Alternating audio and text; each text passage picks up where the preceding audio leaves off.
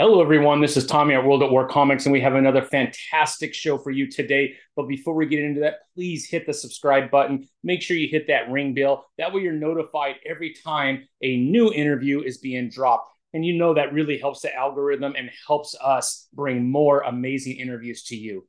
All right. Um, uh, this podcast is brought to you by Cien Chiles, the best hot sauce you could buy please go to cienchiles.com, use comics at checkout, and you'll save 15%. C I E N C H I L E S.com.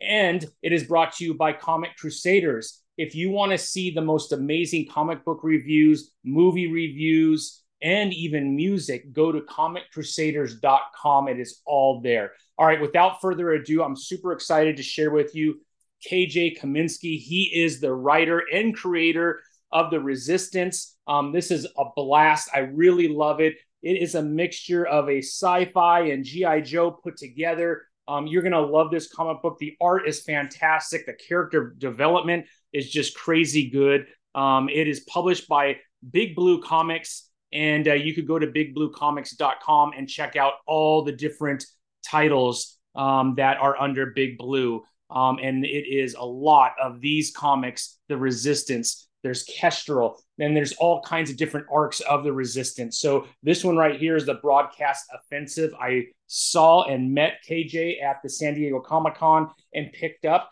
this entire arc, and I loved it. He's coming on, and he's going to share all the news of everything that's going on. All right, without further ado, KJ and I. Thank you, everyone. Well, hello, everyone. Welcome to World at War Comics. Today, my special guest is Mr. KJ Kaminski. KJ, how are you doing today, man? Thanks for joining us. I'm good. Thank you so much for having me. Yeah, I'm excited to uh, see you again. I know we met briefly at San Diego Comic Con, but when I saw the art on your comic books, I was like, holy crap, is that G.I. Joe? Is it back? And then uh, we started looking at it. And I remember talking to you, and I can't remember how you, because it's a, it's a sci fi, um, but it certainly has um, kind of that G.I. Joe team feel that we were kind of talking about earlier. Um, but just the character development and the universe that you've created is absolutely awesome. That's why I was super excited because we talked about coming on the podcast, and I was like, I got to get him on, man. I'm loving this, man. So I got to jump on because I know you have a lot of other series too that I got got to get. Yeah, uh, the Resistants, I like to call them an uncompromising strike force, and they're made up of uh, alien refugees, human outlaws, and bounty hunters. hundred years in the future. Yep. Um, when I talk about GI Joe, I guess somebody actually asked about this recently. I, mm-hmm. if you compare them to uh, to a sliver of GI Joe history, it'd probably be more like Renegades. Okay. I don't know if you're familiar with the animated series. Oh, yeah. Um, that you know that group of heroes on the run uh, and uh, the powers that be after them and fighting corruption and manipulation wherever it is. Yeah, yeah, that's awesome. Well, before we get too much into the resistants, I would love to go back um, and kind of learn the history of you and comics. So, when did that passion for comic books begin for you? Oh, pretty young, I guess. You know, elementary school. Um, I started reading comics, um, and uh, GI Joe is really what got me into it. Yeah. Um, when the toy line launched in '82, that Christmas, I got the Vamp.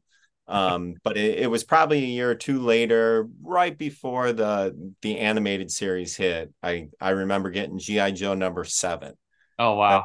my my first comic that I always remember. I know I had some you know random comics before that, but that was a comic that I know that I loved and held on to until my grandma threw it away a couple years later. But yeah, that, I think that happened to a lot of people around the U.S. yeah, um but yeah and gi joe really just sparked sparked my imagination and uh, uh got into comics and um you know from there started getting into transformers and then starting to see the in-house uh, ads for all of the marvel universe stuff. Yeah. And so eventually graduated into uh, spider-man and x-men.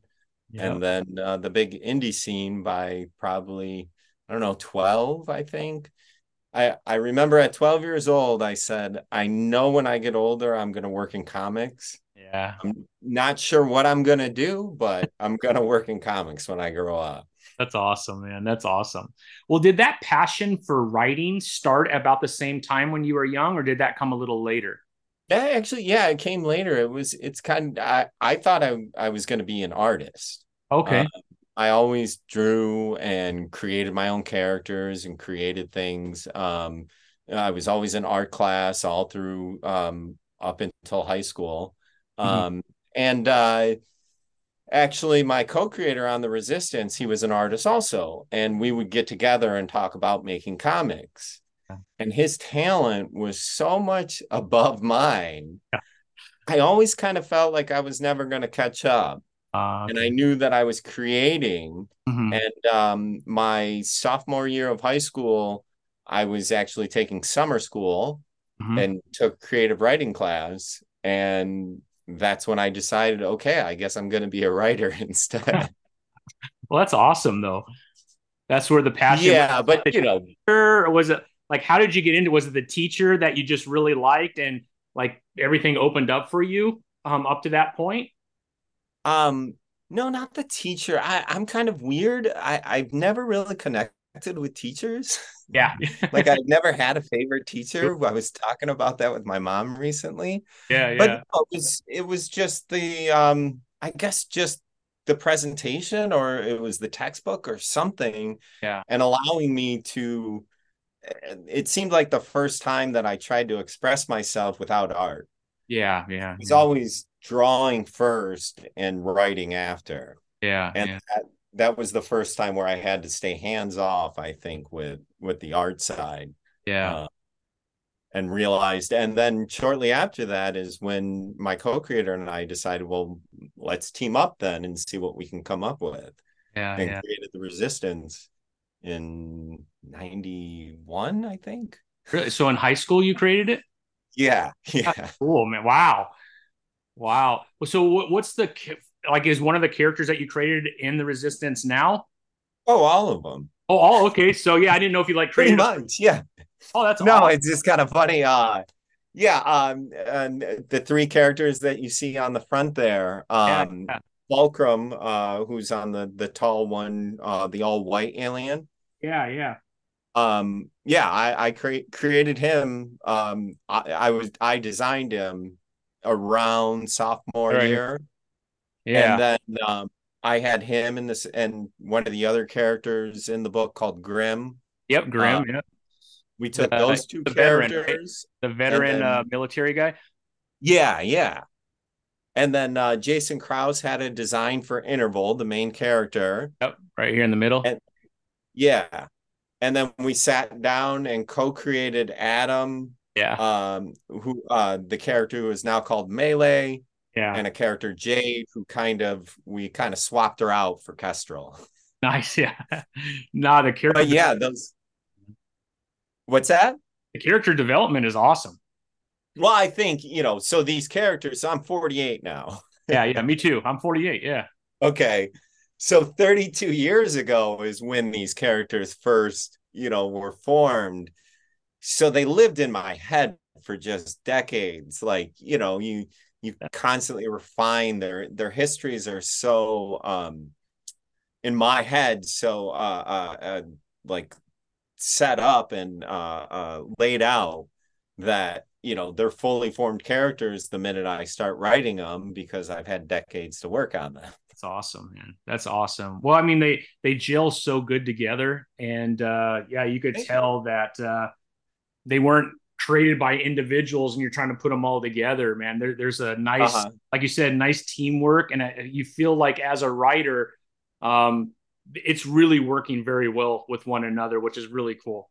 Thanks i appreciate that. Yeah yeah, yeah. and i mean it's it, it's so hard because uh, when it comes to the resistants like i'm a super fan of my own property. For sure. Like you know i'm very biased and and it's also hard to get up and say oh i'm writing the greatest thing ever here. Yeah. Uh, but yeah i've been so fortunate to work with the artists and colorists that i've worked with so far. Uh, jason johnson who's the main artist on the on uh, the resistants um, he got to start with jim lee back in the day. That's a pretty uh, artist to get your start with. Yeah right. Uh, wildstorm studios. He started as an intern uh, went on to work on uh, Wetworks and uh, Gen 13.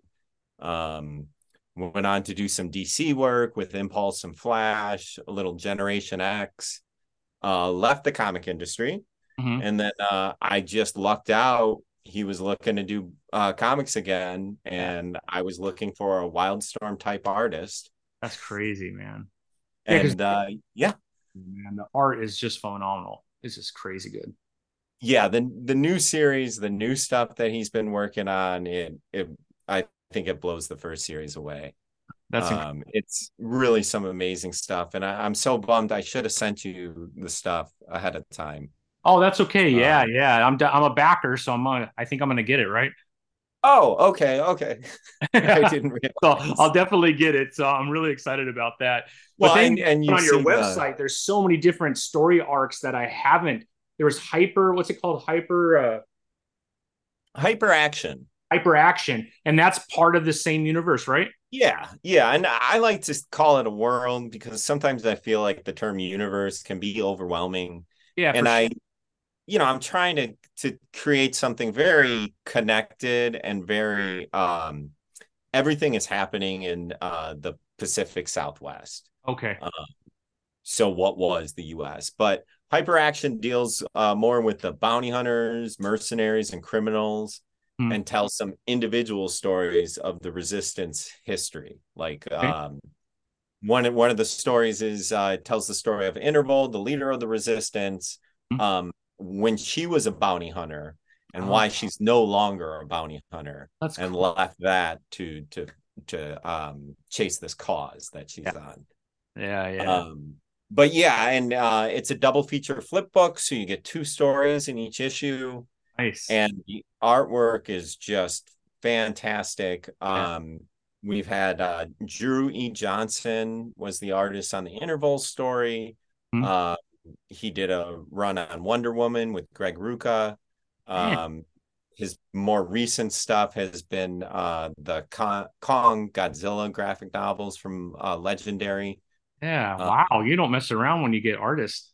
Yeah, you know, it's uh, a lot of this though has been, you know, going to conventions, sure, uh, and meeting people and and finding like-minded people who want to just make cool comics. Yeah, yeah. And you know, somebody like Drew, I was able to catch him at a time where he had some space in his his schedule, and uh, he was coming off working for DC and moving to Legendary. Yeah. And so I was able to get him to do this 11 page story. That's awesome. That, yeah, it just it just beautiful stuff. But yeah. um and then uh Jason Howard, um, who's worked with Robert Kirkman and Warren Ellis a lot at Image Comics on uh Super Dinosaur and hmm. Trees. Yeah, yeah. Um, we got him to him to do a or he did a story actually back in the 90s and it was sitting in a drawer. And so i had it colored and we had somebody re- script it and letter it and it held up and he did a new cover. And so we got a story out of that that's awesome. um, that uh introduced uh two of our coolest bounty hunters. Yeah that's so awesome man. Yeah. Incre- incredible. So how many different arcs do you have? So with the resistants there's uh the broadcast offensive which yep. is the first four issue miniseries so i have and, that i started at the right ones then right yeah, yeah. And okay. and I've kind of approached this though as if what we did in the 90s mm-hmm. actually the stories continued. Because mm-hmm. if, if you notice from the story, the team's been together for about five years. Yeah, yeah. And so back in the 90s, my co-creator Jason Krause and I, we formed a small company called Blue. Mm. And we actually published a couple anthologies with stories of the resistants. Ah and that was going to be the formation of the team back in I think that was 95 and 96. Mm. That I think I know. um, and uh um so I kind of took that idea that okay, these stories that Jason and I were going to tell, they were told. Yeah. And now here we are 5 years later and this is a very um consequential moment in the team's life. Yeah. Uh, so we have the broadcast offensive with four issues. Um, we did the hyper action to kind of flesh out the characters a little more. We've done three issues of that. Okay. Uh, the Kestrel one shot, which you showed off, Uh, that is kind of an origin story of the character. Um, tells the story awesome. of how she met Interval. Yeah, she's amazing. Kind of and sad. Then, um, uh, the oh, I'm sorry. It's kind of sad though and I don't want to give it away, but I felt really bad for her toward the end in issue three. I'm like, oh man, and she has to be in that same environment. So, yeah. And and that's what we're dealing with in this next story arc. Got you. Okay. Um, the Bounty Hunter Blitz that's on Kickstarter right now. Nice. Um, it's uh it's a ton of fun. Uh, a ton of bounty hunters going after the resistants because of the bounties on their heads. Yeah. Um, and yeah, and hopefully a lot of uh, good character moments and uh, uh, showing a lot of character when it comes to Interval and Kestrel. Yeah. Um, Jason Johnson is working on issue three right now. He's halfway through. Wow. Um, and issue one's on Kickstarter, so um, we should be able to keep it going. Nice. And um, we got a great colorist, Emmanuel Ordaz Torres, and mm-hmm. I probably butchered the pr- pronunciation, but uh, he's just his colors are just just popping, and everyone's really happy with what he's doing right now. For sure. I mean, if it's anything like the because he didn't do it on these ones though, right? He wasn't the colorist. Uh, no, our original colorist on there, uh, his name was uh, Ross A. Campbell. Um, okay. they're great. Done, yeah, yeah. Um, unfortunately, he's gone on to greener pastures. Um, he's done a lot of work for DC the last few years. Okay, yeah. And, uh, and yeah, and I'm so happy for his success. It's you know, it's so good. Like I've worked with a lot of uh, veterans, yeah, but it's nice to see somebody like surpass and graduate from the indie comic scene. Yeah, like as a as a comic book writer, it hurts so much to lose someone that you know is really really good but you're so happy for him at the same time. So it's a it's a weird emotion that you go through. Right. Like, oh, but yes, I'm so happy for you, but no, right? right. Well, and then I, you know, I kind of hope like, oh, well, hopefully our book is help them get that job and yeah, for sure. right thing, you know. I mean, no doubt if he's looking to try and work for the big two, I would be shopping around the colors that I did in your comic, right? Because right, right. Example of my skill set, right? Yeah, yeah, definitely. So yeah, so I I would think so. I don't yeah. know.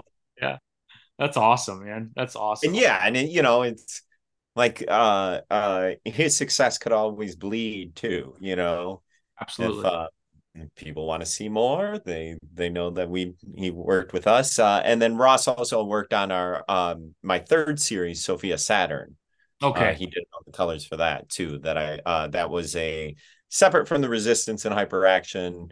It's a teen space adventure that I did with uh, Ben Herrera. Okay. Yeah. Who also worked on Hyperaction. Oh, okay. Very good. So that's has nothing to do with the world that you created here. Completely Not yet. World. Ooh. Interesting. Well, there's this thing. It's it's set 300 years in the future of the Resistants. Yeah. So, and it's set on Saturn or and around Saturn.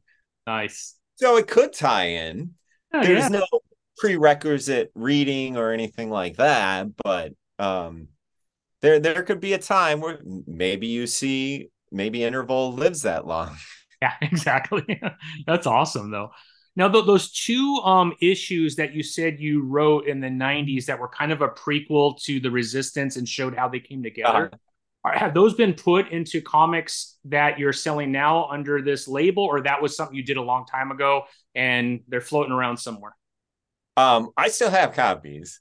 Okay. Um i'd like to reprint them in a trade at some point. Mm-hmm. uh generally most of us that worked on them at that time are not as proud as we were when we were 19 oh sure. I mean you grow right? So, i mean should should have growth from that. But still, I mean, I wonder if you could go back and just touch it up to make it at the level that you're doing now because the story is still the story, right? You just probably need to add and take away a little bit so it aligns with what you're doing now. Right. Well, I I've just considered it continuity. Yeah. I've just considered it a part of continuity the whole time. Uh, Jason Cross, my co-creator, kind of teases me about it a lot of times. He's like, nobody cares. You can change it. I'm like, no, it's kind of be a prequel of how they all came together in their individual story. I think that would be pretty cool. Now right. that you got me hooked on all these characters, right? now you just want to know more.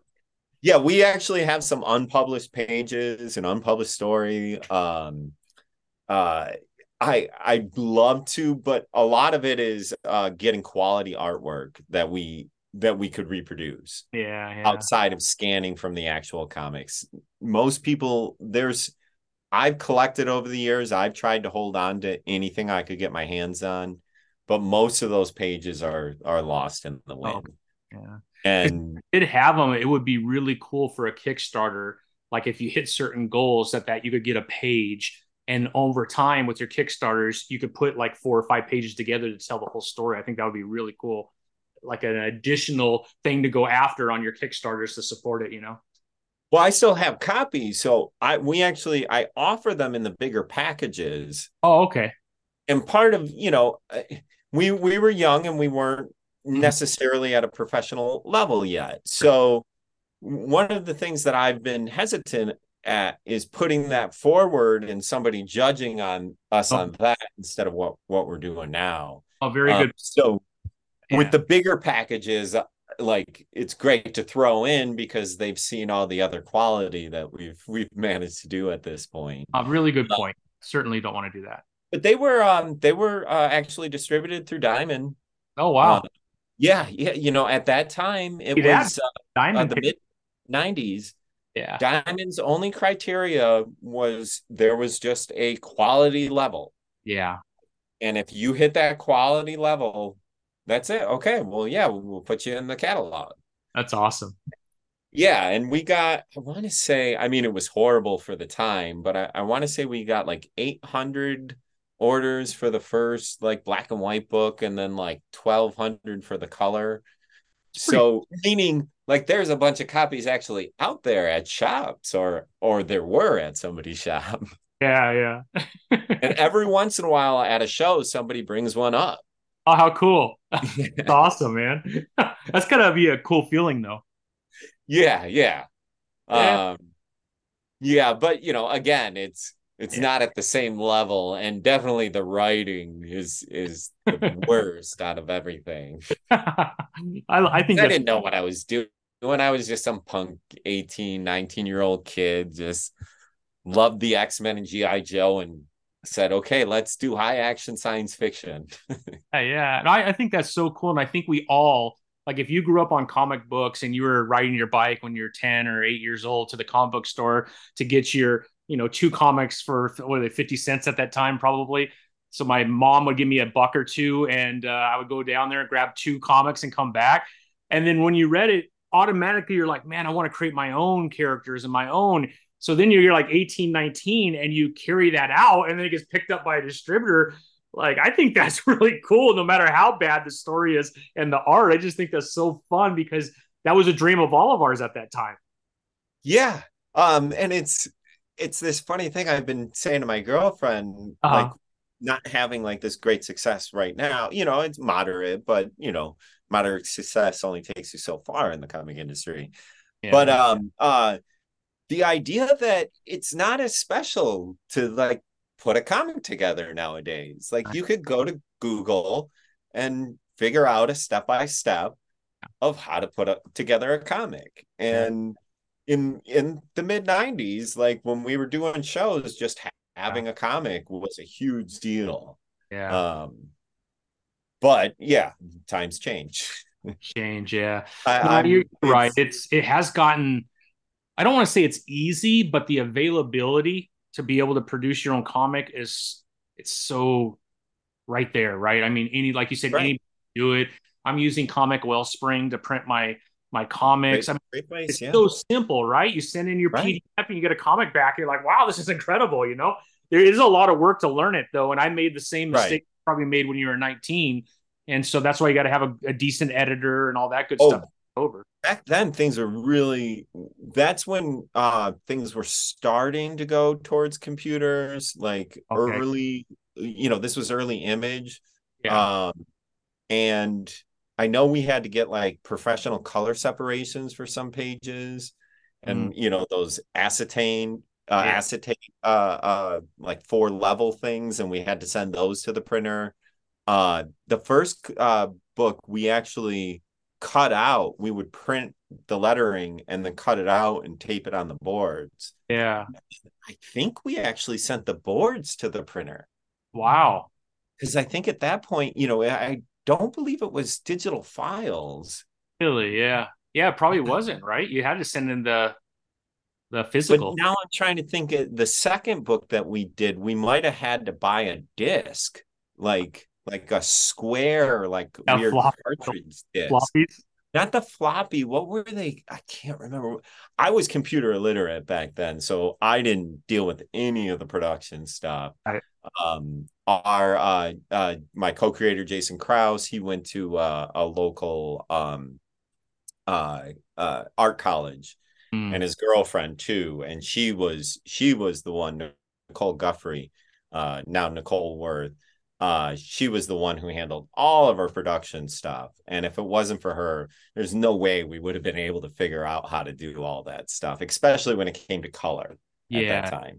Well, that's awesome. You had someone that you could go to. That's cool. Right, right. Yeah. Mm, Yeah. I think I think uh, that's a lot in comics though, you know. It's you know, they Right. they always say it's not what you know, it's who you know. Yeah. And uh I guess it's what who you know what they know. Exactly. yeah, really so. Really so. I need more friends who do sales, I guess. exactly. now, as as you're writing, what is your favorite part in the process of putting a comic book together? And then I'm going to ask you the opposite. What is the one thing that you least like about that process? And and when you say putting a comic together, you mean I mean, writing- Writing the the back and forth, the with the artist to try and make sure that everything is taking place, the putting it all together for whoever you're sending it to to print, the like all these different things, right? The lettering, like who's doing the lettering? You're you're someone else on your team is, or you do it? No, I do. I do all the lettering. So back in the '90s, I I depended upon a lot of people to do all the production for me. Uh, when I decided to come back and do this again, Mhm. it I I had a garage band back in the day, and I would have a three three member garage band. I would sing and play guitar, and as long as I had a drummer and a bass player, I could go play a show.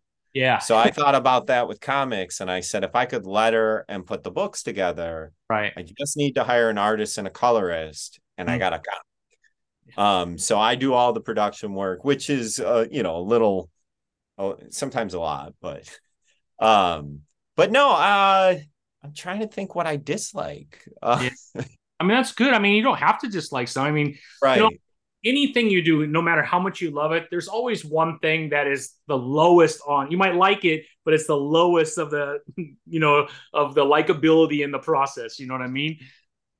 Yeah. Um, I mean, obviously, I think for most writers, the Uh.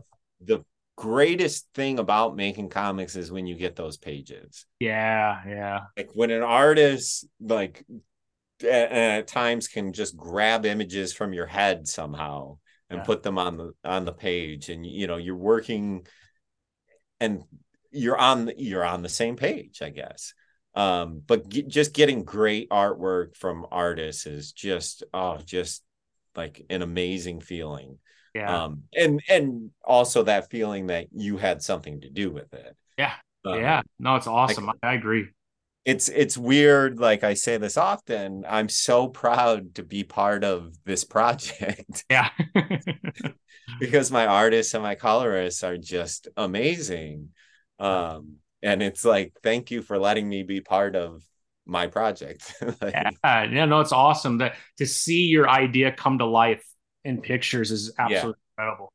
um Mine no, have it, and I, when I just could do it, it's just amazing that from here to there it happened, right?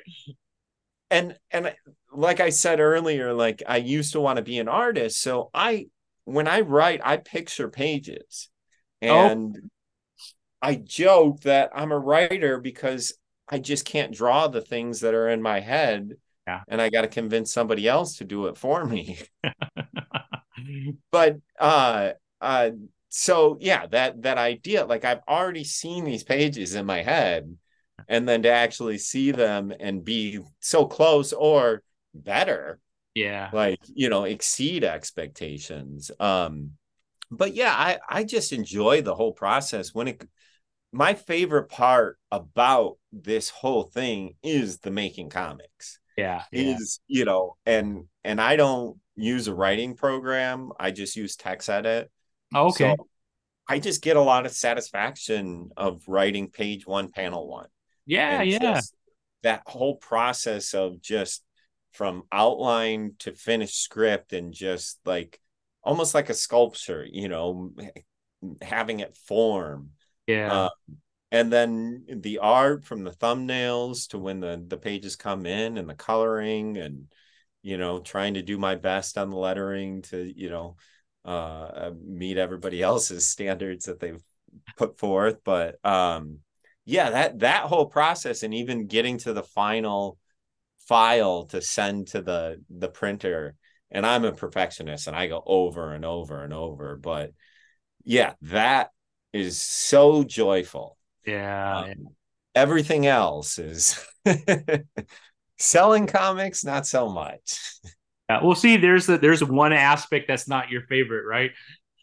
yeah, and it's a grind, just, right? Grind. Yeah, it's it's a grind, and you know, I'm you know, I think a lot of us we're creative people because we don't really want to be in that business setting. Yeah. And I think nowadays it's it's just so different that um, to succeed you have to be able to sell yourself and you are your own product. Mm-hmm. And if you can't sell yourself in this day and age, it's going to be really hard to succeed. Exactly. Um, I I don't know that people really succeed on talent alone mm-hmm. nowadays. Yeah, no, it's hard. It's very crowded, especially when most of what you're selling has to take place through social media. Yeah. Social media is very busy. There's a lot of traffic and to to make noise, to understand the algorithms, to to try and yeah. somehow cheat the algorithm. So you could, I mean, I'll send a post and 80% of the people who follow me don't get my post on right. Instagram. It goes to the 20% and then it goes to all these other random people that probably hate comics. I don't know. You right. know what I mean? So it's just it's such a weird like process and to learn all of this is just it's draining to be honest, right? Because you got your day job, right? You're doing this as a hobby because you love comics and you're trying to sell enough to where at least you break even. That way you can make another issue because I love to do it. Um, and then all of a sudden you're fighting some algorithm and I got to take some like master's course to figure out how to reach people right. that like comic books is crazy. Yeah. Um, and you know, I've spent a lot of time like kind of rejecting it yeah. And like thinking like, okay, in the future, I'll find somebody who knows how to do this and I'll pay them to do that. Yep. But then I realized like, well, I don't know that that's really sound business. Mm-hmm. Like when when I I had my own comic shop for a number of years and I would always talk with other friends who had businesses and there were certain things they wouldn't do in their business and I would always say if if I expect my employees yeah. to clean the bathroom, I should be willing to clean the bathroom too. Like, yeah, yeah, that's the worst thing you can possibly do at, you know, at a comic shop. but um so I'm trying to embrace it a little more and trying the idea of hiring somebody to do it, mm-hmm. but not knowing if they're doing their job right or wrong. Yeah.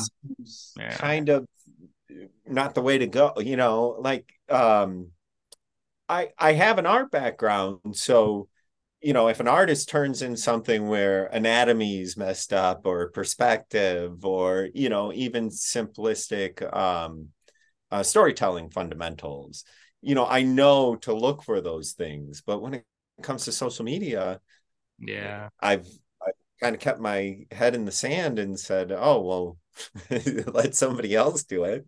Yeah, and yeah. Uh, here we are. here we are.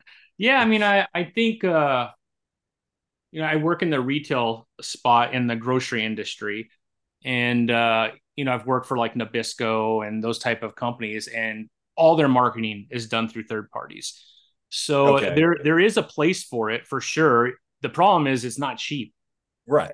Um, so as a comic book creator, to be able to afford someone who's going to do a decent job, you end up being right. Fiverr, or I don't know if I'm pronouncing that right, trying yeah. to hire someone to do some social media and they live in another country. The communication's really hard. And sometimes the execution of what you were thinking doesn't take place because of that barrier, right? I'm sure they're really good people and they do a really good job, right. their own language in their own country, and they're trying to do it here. And it's just very difficult, but that's what's affordable. Right. And so it's just it's it's tough. It's tough trying to find it's like an artist. Once you find an artist, I'm just like, oh my gosh, if you could just stay, I'll, I'll I will love you forever right? But again, if they have an opportunity, you got to take your hands off and you got to be happy for them. But man, it's really hard to find an Absolutely. artist. Yeah. Um, yeah, yeah. I, I've I, I've been very fortunate and uh, with finding the artists that I find. But again, I I think we talked oh. about budgets earlier. When if if you have a decent budget and you can be competitive, sure. Um, but then if you spend all of your budget on your art, you don't have that budget to hire somebody else okay. um, to do social media or even spend it on advertising. Yeah. So how I'm going to ask you the question. So you, uh, the uh, podcast has gotten uh, pretty good traction. Like, yeah. how how is that differed from uh, trying to market the comic? Well, I mean, the difference is I have talented people coming on the show that other okay. people hear from right? And so you get clicks by that, right? And so I purposely try to mix in people that are at my stage in comics, which is very uh-huh. good, right? Because I want to create a platform for indie comics for people who are getting into it because other people that want to get into it could listen and learn from that, right? And then I try to mix in like a Jeremy Adams who is writing Green Lantern, right? Every once in a while, you know, hopefully one of those folks reach back out to me and say, "Yeah, I'd love to be on your podcast." And then that's what attracts viewers. Um, and then so it's it's got to be a good blend of both. Um, that way you get traction because if you're just doing people like me, right? They're like, eh, I never heard of that, and I don't know who this person right. is. Then your your platform's not going to go very far. So yeah, it definitely has to be a good blend. But I, I really love it. I'll be honest, I've learned so much just for talking to people like you that have done it and are successful. Um, and so there's a selfish why yeah. I do it too, right? So on the one side, I love comics. I want to meet people in the industry. I want to build a network of great people that love comics too. But on the selfish side, every time I do a podcast and I interview, I'm learning how to be better at the craft. And that's what yeah. I love about the podcast too. Yeah, that's awesome. Yeah. yeah. It's a little dual purpose, right? There's yeah, you want to do right for the indie scene. I try to support as many Kickstarters as possible that I could afford then on the same side, right, I also want to get something back out of that, and that's just knowledge, so that I can yeah. be better and better at my craft, right? And so uh, I'm I've been saying this to, or I, have I've been noticing a lot coming back in mm-hmm. the way that a lot of podcasts are networking together and stuff. Yeah. And but it also seems like you know it's very focused on promotions, just promoting creators. Yeah, yeah, usually, um, yeah do you think um, when you get more into content or uh, craft do you think that that's that gives you a better reach? Do you think people get more interested in it? I think so um because it's very practical advice if you take it right? And so usually within the podcast i just want to get to know the creator the writer or the artist. So we usually start at the very beginning so that way we understand how they got into it. I've had some unique conversations where maybe a grandparent got them into writing um, and uh, or there was one teacher they failed at everything, but there was one teacher that they made a connection with, and it was an art teacher, and they fell in love with that art teacher, and that art teacher fell in love with that person and and invested in that person and all of a sudden they they have this passion and now they're an amazing artist for the comic book industry. So you hear all these things and it's just amazing everyone's background and how different it is and i i love it. I just interviewed um a, a young woman. She goes by uh, moon the storyteller, and okay. she writes a comic called Luna, um, and it is absolutely fabulous. It's for okay. Concrete Comics, um, okay. and you can go back and check it out. She's a nurse. Um, she's a little my age, if not a little bit older, and she loves comics. And she just wrote her first comic. And uh, you listen to her story. She did not grow up reading comics. She didn't read comics until much later in life. Um, but she's amazing at what she does. She's a great storyteller. Um, and she, because she's a nurse, she has this, this like passion for people that a lot of us don't have unless you're in a profession where it has to draw it out of you. And so when yeah. you read her comic book, you could see there's a lot of care for each character and the reader.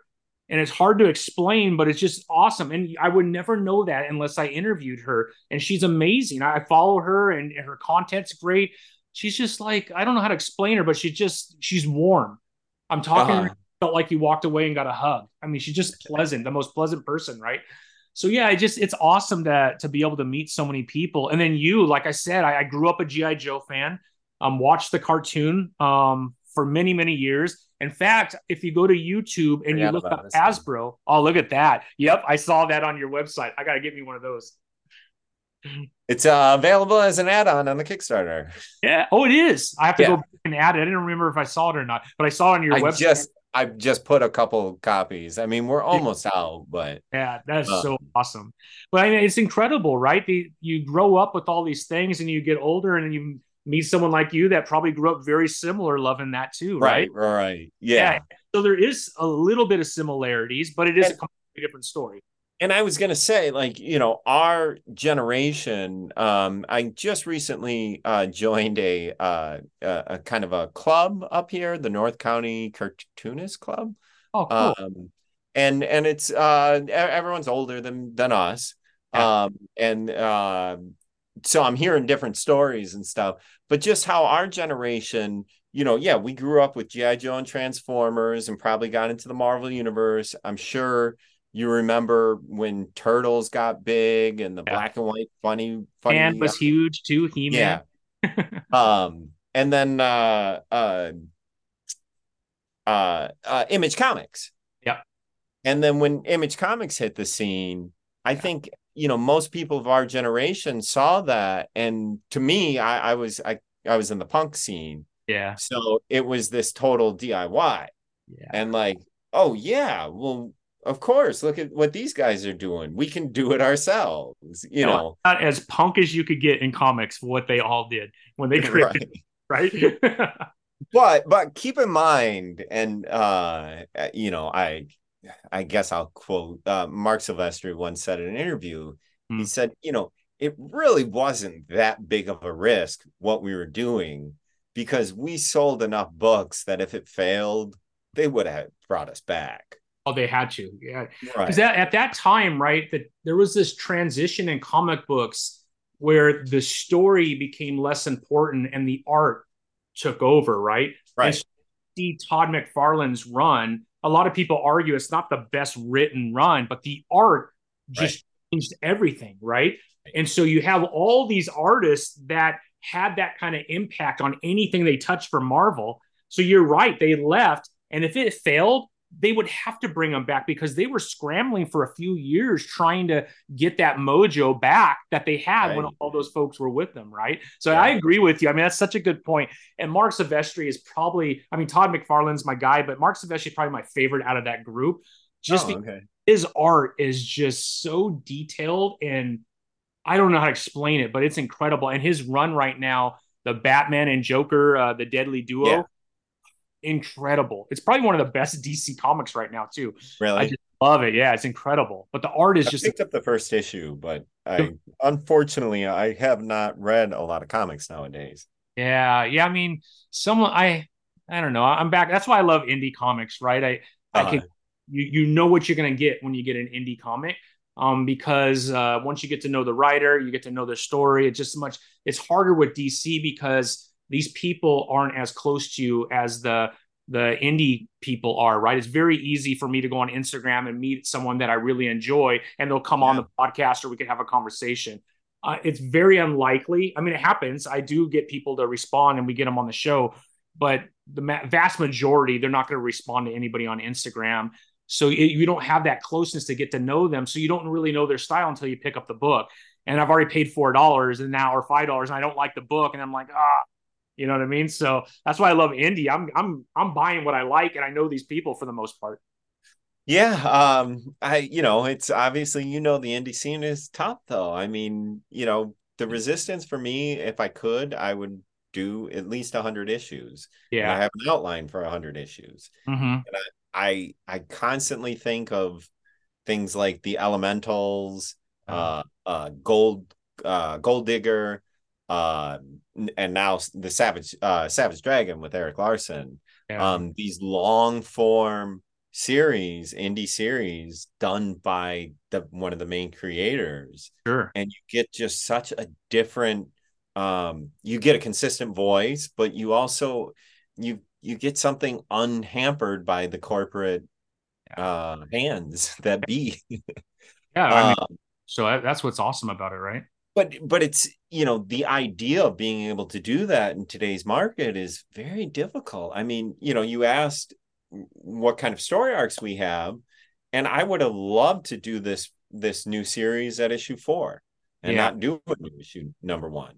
Yeah. But it just wouldn't make sense. Like you know it's not going to do as well if you brand it with a new issue one. And um the idea of getting to, you know, 25 issues of an indie series is huge. Is uh pretty hard in today's market. I mean, I think you're fairly. I would call that uh, a pretty major success in indie comics if you could get past twenty. Mm-hmm. Um, to be quite honest, right? If you look at Image Comics and I'm trying to think of some of the one. I mean, a lot of them kind of die off around 30, 40 issues, right? Because it's really hard. And that's image. So you have right. their marketing, you have their distribution network, you have all these different things. Um, and the only thing that really kills them is the comic book store stop ordering them, right? But I mean, you get to like 30, that's that's huge in comics. Um, I, you know, I I do a lot of conventions. I've been doing this for a while, so I, I talk to other publishers and uh, some established publishers, and uh, they've been talking that uh, the last couple of years standard attrition what hmm. we once knew it has completely changed um, where at one point between issue one and two you might get a 40% drop off and then a 20 to 10% off each sub- subsequent issue. Now they're saying between issue one and two you get about a 70% drop. And then between issue two and three another 40 and then it can keep just keep going. And um, I know a publisher, an established publisher, he said this beautiful project that these creators wanted to do, but they were insisting on 12 issues. Yeah. And the publisher said, There's no way I'll be losing money on every issue after issue six. Yeah. Wow. Just to print the book. And I, you know, I don't know what the solution is, but I mean, I think a big pro- problem is is the readers. Yeah. And the readers are gravitating towards trades yeah. and the traditional bookstores or Amazon or Books a Million or whatever it may be. And it's more collectors in the direct market now. So um those number ones, those variant covers, hmm. yeah. that's that's what's selling and they're not reading the books, so they don't need to pick up issue four. and that's that kind of hurts, right? It's it's pretty sad because I agree with you. I was going to say I think one of the big issues is people don't read comics. They're comic fans, they buy comics, but they they buy what they think they're going to get rich off down the road, right? And we saw this in the 90s in a right. in a crazy way, right? But it right. it really hurt the industry for two, three, four years. Oh, yeah. Um, maybe longer than that. I think it was pretty much most of the 90s was pretty hurt by that so I, I worked in a comic shop in uh 92 um is when I first got my uh, job at a comic shop, a mm-hmm. local shop in Troy, Michigan, and uh worked at a couple shops, um moved to Portland when I was 21 and worked at at uh Things from Another World out there. And then I came back in uh 97 uh to Michigan and purchased an existing shop. Okay. And I had my shop between 97 and 2002 and generally that was the like the toughest time for comics. Yeah. Um after the image boom, Valiant, all the speculation, death yeah. of Superman, all of that was behind us and uh yeah, it was a it was a very rough time. Um, but the but what I've been saying is, you know, I didn't have doom and gloom about the direct market at that time. Yeah. And specifically because of what was going on in the indie comic scene, but yeah. even at Marvel, Marvel Knights was came out at that time when they gave uh uh some of the they gave Daredevil and Black Panther to Joe Quesada.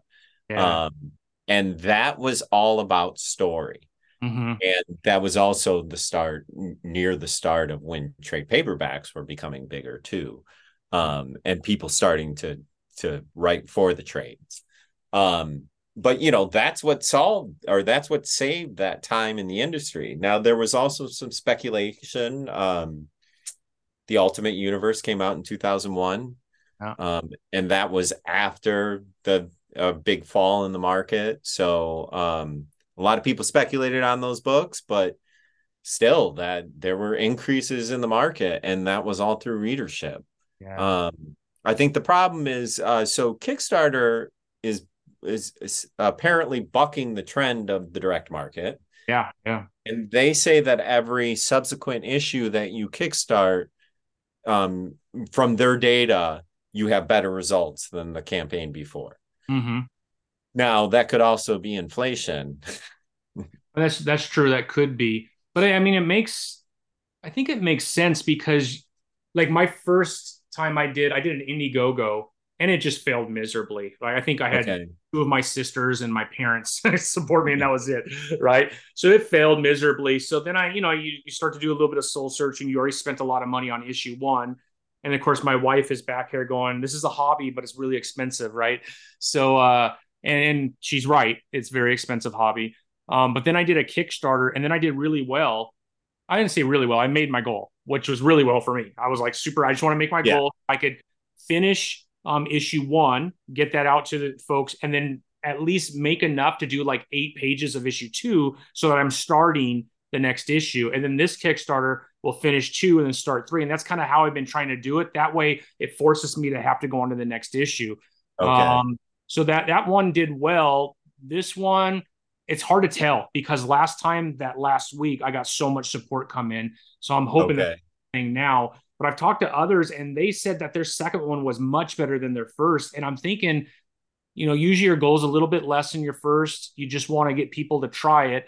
And then maybe word of mouth, I don't know. And then all of a sudden the second one, like, and the difference between the direct market and a Kickstarter is you might get a hundred backers, 150. So that's 150 issues.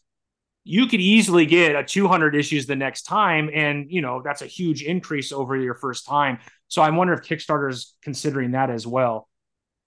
Um, there's something to think about with the direct market too. Is the numbers? Uh, I've I've talked with Diamond a few times over the years, and uh, they they the last time I don't know how different it may be with the new distribution other options yeah. but they told me that um, an average indie comic sells between one and two thousand copies in the direct market Wow.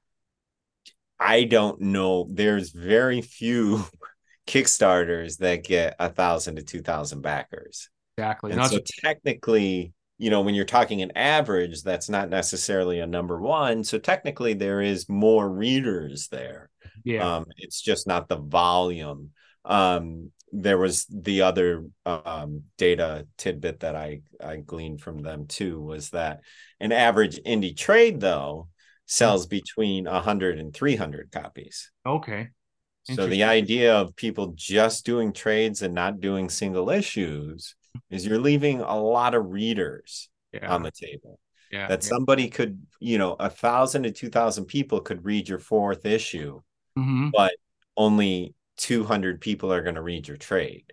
Yeah, yeah, interesting. Um, yeah, and then, but then, and I, I feel like I'm a little all over but uh th- then you have the book market too and that that has been the the um the growth in the industry mm-hmm. and that's why you've seen the distribution wars because yeah growth in the industry is at barnes and noble and amazon and yeah. um yeah no that makes there is growth and they're readers and that's the biggest thing is that people aren't collecting trade paperbacks yeah. for an investment mm-hmm. or buying trade paperbacks simply to read.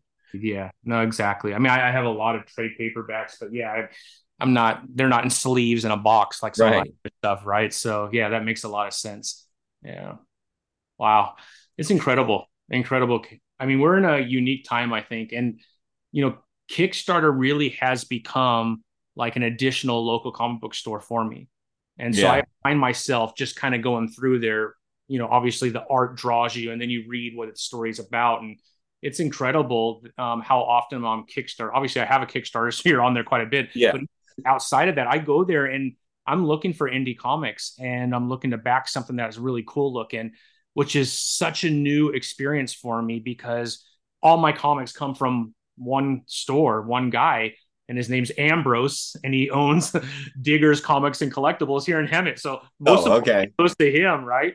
But I do spend a lot of time on Indiegogo and uh, fund my comic and uh, Kickstarter, just looking for something that's unique. And so, have you talked to your comic store owner about that? Mm-hmm. Yeah, I mean, he's a pretty positive guy. Um, you know, we're in a fairly small town, right? I think there's yeah. about seventy thousand people in Hemet. We have San Jacinto. You could add another fifty thousand probably. Um, and he's the only comic book store for probably thirty-five miles or so. We have a graham cracker out in uh, Murrieta, but uh, yeah. Um, but yeah, he's he's pretty much it, and it's a very small store. Um, but he has everything you need, and uh-huh. he does pretty well. He has a good mixture between like Funko Pops and toys. So I, would be really interesting to ask him what percent of his revenue comes from toys and Funko Pops, uh-huh. um, and what comes from comics. It'd be really interesting. And he also has a lot of trades. And okay. so I would love to know the breakdown. If he would share that, it'd be really interesting but just kind of any you got to be careful because when you go on youtube you know you have this one group that says comics is dead it's over and you have this other group that's very positive and everything is great. I i do think comics are hurting in in one way because they don't share the data anymore. And so they'll tell you when a comic does really well we sold 400000 copies of this issue. But what you won't get is the top 200 like you used to get and right, how yeah. was sold. And that was a recent thing and so I just being in business, I always want to share data when I'm winning, and I never yeah. want to share data when I'm losing. Right? right I don't right, right. of yeah. our owners and say, "Hey, we lost distribution. Sales are down ten percent." Right, and this is the reason why. But I do want to go before them, and I'll have five thousand slides cut every single way to show the same story, but be able to tell it over and over again about how amazing things are. Right? Right? Right. Right. There, there is something going on that I think has hurt the comic industry, um, mainly floppies. And uh, I do think Kickstarter is a big part of that. Um, a lot of, if you look at like a, a, Scott Snyder, you look at some of these amazing writers that I loved on Batman, and now he went to Substack. Substack is yeah. now kind of dropped a little bit, but now they're just doing creator owned. Um, in fact, he writes, uh, what's it called for Image? Uh, great can't remember how to pronounce it. Guy Geiger? Geiger? Yeah. And so, you know, it, um, you, you start to see these guys go and create these independent comics. Why aren't they going back to DC and Marvel? Um, I know them. Well, they probably those guys probably made more money, and you know the rumor was with the Substack deal they got so much money up. They got so much money, and I think uh, Substack is about to go bankrupt from that. I, th- I think that did not work out for them as much. Yeah, as they, right. Um, but Jonathan Hickman, he's he's doing Marvel stuff, but you know, yeah. I've heard the complaints about the uh the numbers and and like you said, as as a business owner, and I'm a former shop owner, yeah, that that diamond chart was informative when I started. Yeah. Like that's how I figured out my orders. Like, you know, when they did it off the Batman numbers and stuff. And like so you see, okay, these are selling. Yeah. Like, oh, well, I should be ordering them too. Like, oh, these aren't well, but then there's also the negative side of it. These aren't selling, so why am I ordering them? Exactly. Yeah. So yeah, that, so those are the things that kind of give me a little caution as like it might not be as strong as everyone says it is, but I also don't think it's as bad as everybody says it is either. Like I go on Wednesday and my little comic book shop is packed. Um, I think it's just our... evolving. I think um I, I think we probably won't have as many shops. Mm-hmm. It'll be questionable what happens with Diamond now that Image is exclusive with Penguin.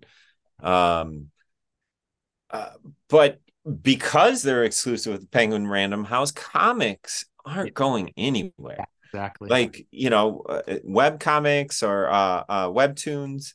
Um, you know that's a huge platform, and there's tons of success stories on that platform that the direct market would not have any idea what they are. Um, you know, it's the same thing with Dav Pilkey. Dav Pilkey se- sells so much Dog Man and Cat Kid. It's incredible. It's, it's insane. And you know, your your average Marvel fan would have no idea who he is or what he does, you know. So there's growth and there's but you know, again, for people of our age or just generally those who gravitate towards action comics and uh, action heroes um, that slice that genre isn't dominating in those in those other uh, um, channels like it does in the direct market.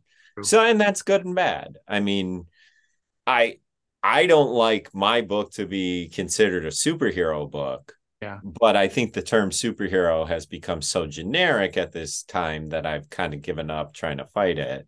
Like Kleenex, uh, right? I mean, every tissue you buy is Kleenex, and it's not. Well, it's... Marvel and DC uh, finally abandoned their trademark on superhero. Yeah, yeah, true. Yeah. Um, but it became so generic that I've seen news stories where they talk about at Comic Con people dressing up as superheroes like Luke Skywalker and the Teenage Mutant Ninja Turtles. Yeah. you're like, well, those aren't superheroes. But then again, to the general public, they are. It's the same thing. They're doing super stuff. They're heroes. Like, what's the difference? Exactly. Yeah. I, I also, you know, the one thing we didn't mention is anime too. Yeah. Anime has. Manga. States. Yeah. Manga. Yeah yeah, it's it's still as big as ever. Um, and yeah, uh, and still has growth from my understanding. Um, I think it was last year that the biggest growth when it came to comics and graphic novels were actually in adult graphic novels. Oh, really? Um, where previous years it's been manga or manga uh, and um, kids books. Yeah. But it seems like those are kind of filled now, and we're back to adult that's good. Like drama. Yeah. That's good for me. I, I enjoy that. I'm glad that that's working. Because when well, I go Barnes and Noble, you have one row of like your traditional image, DC, IDW, and then you uh, have like seven rows of manga, right? And you're just like, okay, you we don't have the data, but you know, Barnes and Nobles is in the business of generating revenue. Yeah, right, right. So you don't give that much shelf space to something that doesn't sell. Exactly. Yeah. Um, but you know, it's that. So how do you break through? And also, when Marvel and DC kind of have that covered, and they're going to be the biggest sellers in in the uh, book markets, you know, like with something like with me with the Resistants, how do you really break through that? And I haven't really figured it out yet, but gotta you gotta market, KJ. You gotta figure out the marketing side of it, man. Social media and it's and hard. exclusives with Walmart or Target. Yeah, yeah. You know, I I've seen some independents get into Walmart. It's been a while, but yeah. I know it's it's possible. It's very difficult, but it's possible. But I if you do, it, man, you're in 4,500 stores overnight like that. Right. I believe it was Alliance. I think was the last one. An A, yeah. They did uh, Bass Reeves with um, Dave Williams and yeah. Kevin Draveau. Mm-hmm. Um, for that, I, what is Chuck Dixon? He has one starts with the A two. I can't remember what it's called, but he has a, his own comic book company that publishes some of his comics. And I saw a sidekick on an end cap of his stuff too. Really? Yeah. At Walmart? At Walmart, yeah. Wow. The name of his company, but anyways, I was surprised. I'm like, like I don't know if it was in every store, but it was in the one here in Hemet. Oh wow! Once in a while, I'll see floppies on a sidekick, but it's like once or twice a year. It's probably near right. like the holidays. I bet you, you know, October, November, you'll start to see one one row of like three different comics, and that's it. And then they, you do get graphic novels once in a while, though, in their book section. Which is yeah, and, and they they always have a lot of manga or manga too.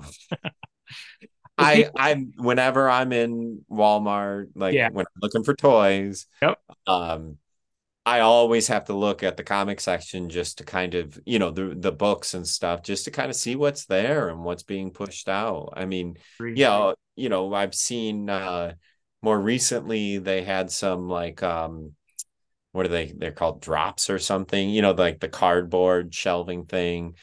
And it was a bunch of like Netflix adaptations like Stranger Things and I maybe a Wednesday comic or something. Pretty cool. You know, and uh, but it was from a bunch of different publishers too, which was kind of interesting. I wonder so, if Mark Millar was on there too, right? Because he's one of the directors of uh, Netflix, and the Millarworld is now right. No, I don't. I don't think it was any of his stuff. Yeah. Um, because that's, that's actually Netflix comics. It seemed more like somebody, uh, maybe Locke and Key. Okay. Uh, but it seemed more like a distributor who handled a bunch of different publishers put together like oh you know here's all these adaptations or things that tie into the things that are on tv right now yeah and i mean I that's think, pretty cool though yeah, yeah, yeah, and you see that stuff every once in a while, and hopefully it hits, and hopefully it, it keeps people reading, and I mm-hmm. think that's what the most important thing about comics too, as we talk about this. Mm-hmm. Like, it's so much fun to collect. I mean, you know, I I always joke I'm a collector, hoarder, and seller in that order.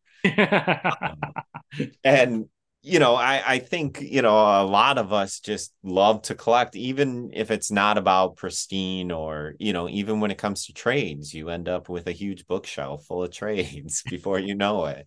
Exactly. Uh, so I'm not disparaging the collectors.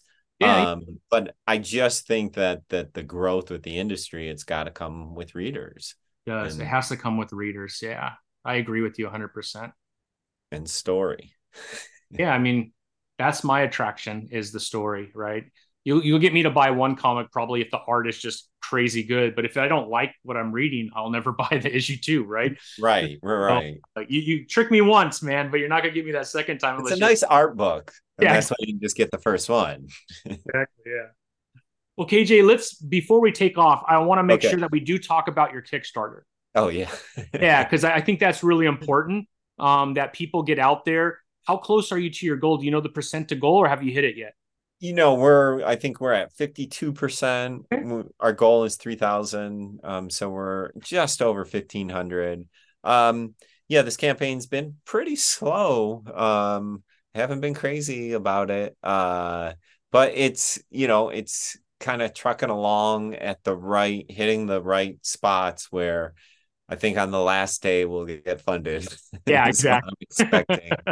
um, but yeah, it's a, you know it's a new uh, resistants uh, issue number one. Uh, uh, the new um, story arc is called the Bounty Hunter Blitz.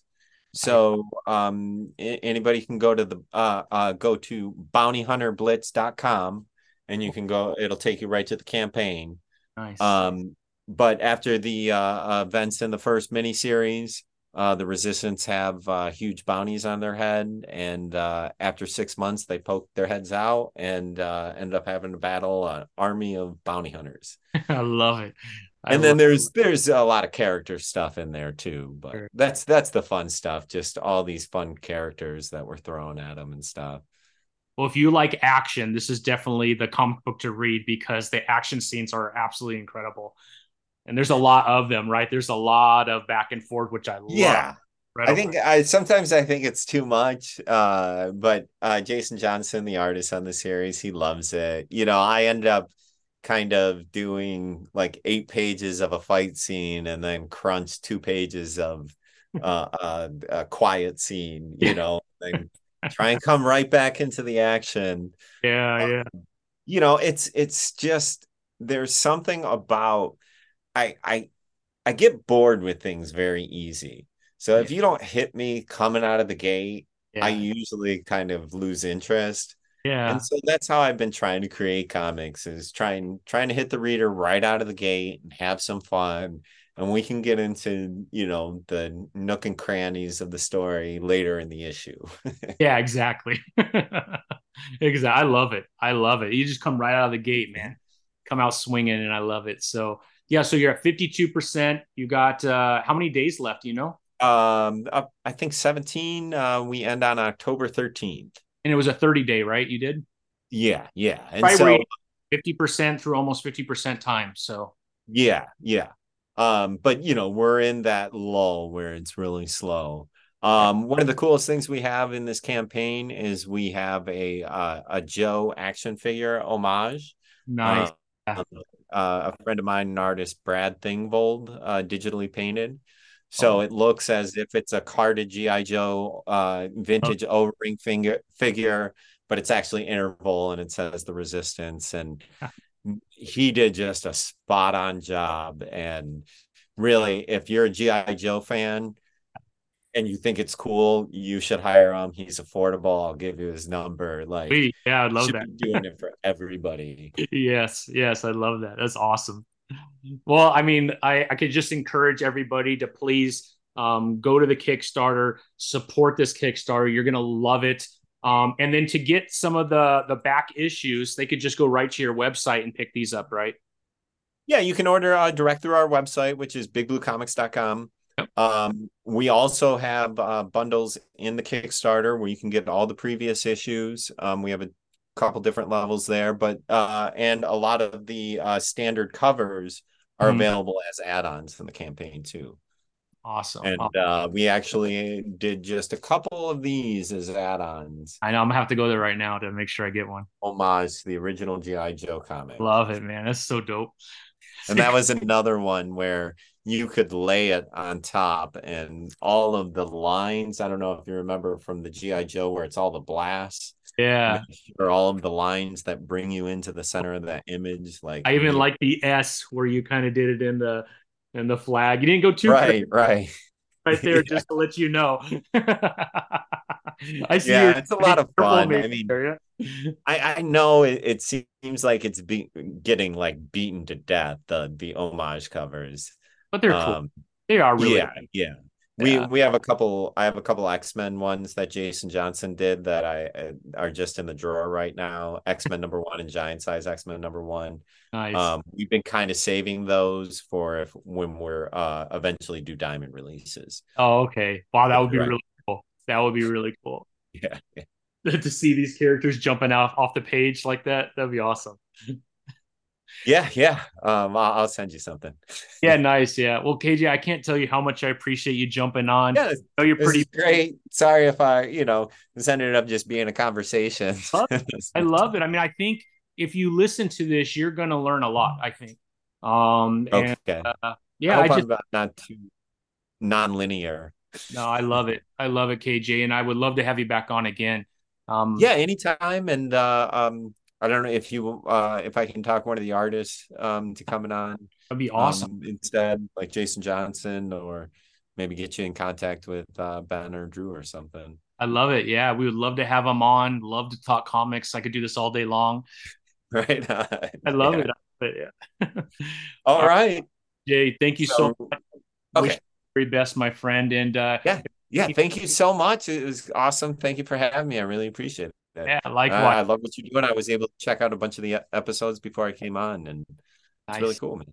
Yeah, I appreciate it. Yeah, yeah. Well, this one will be up pretty soon, man, and I can't wait to see how people react. okay. react. It'll be fun. Awesome. Uh, do you want me uh, to send you anything like uh, uh, uh, cover images or anything like that? that would be great. Yeah, if you could send whatever over, um, then I could okay. add that as we're talking. Um, oh, okay. That would be awesome. Oh, yeah. yeah. Yeah, and okay. then at the front too, I think.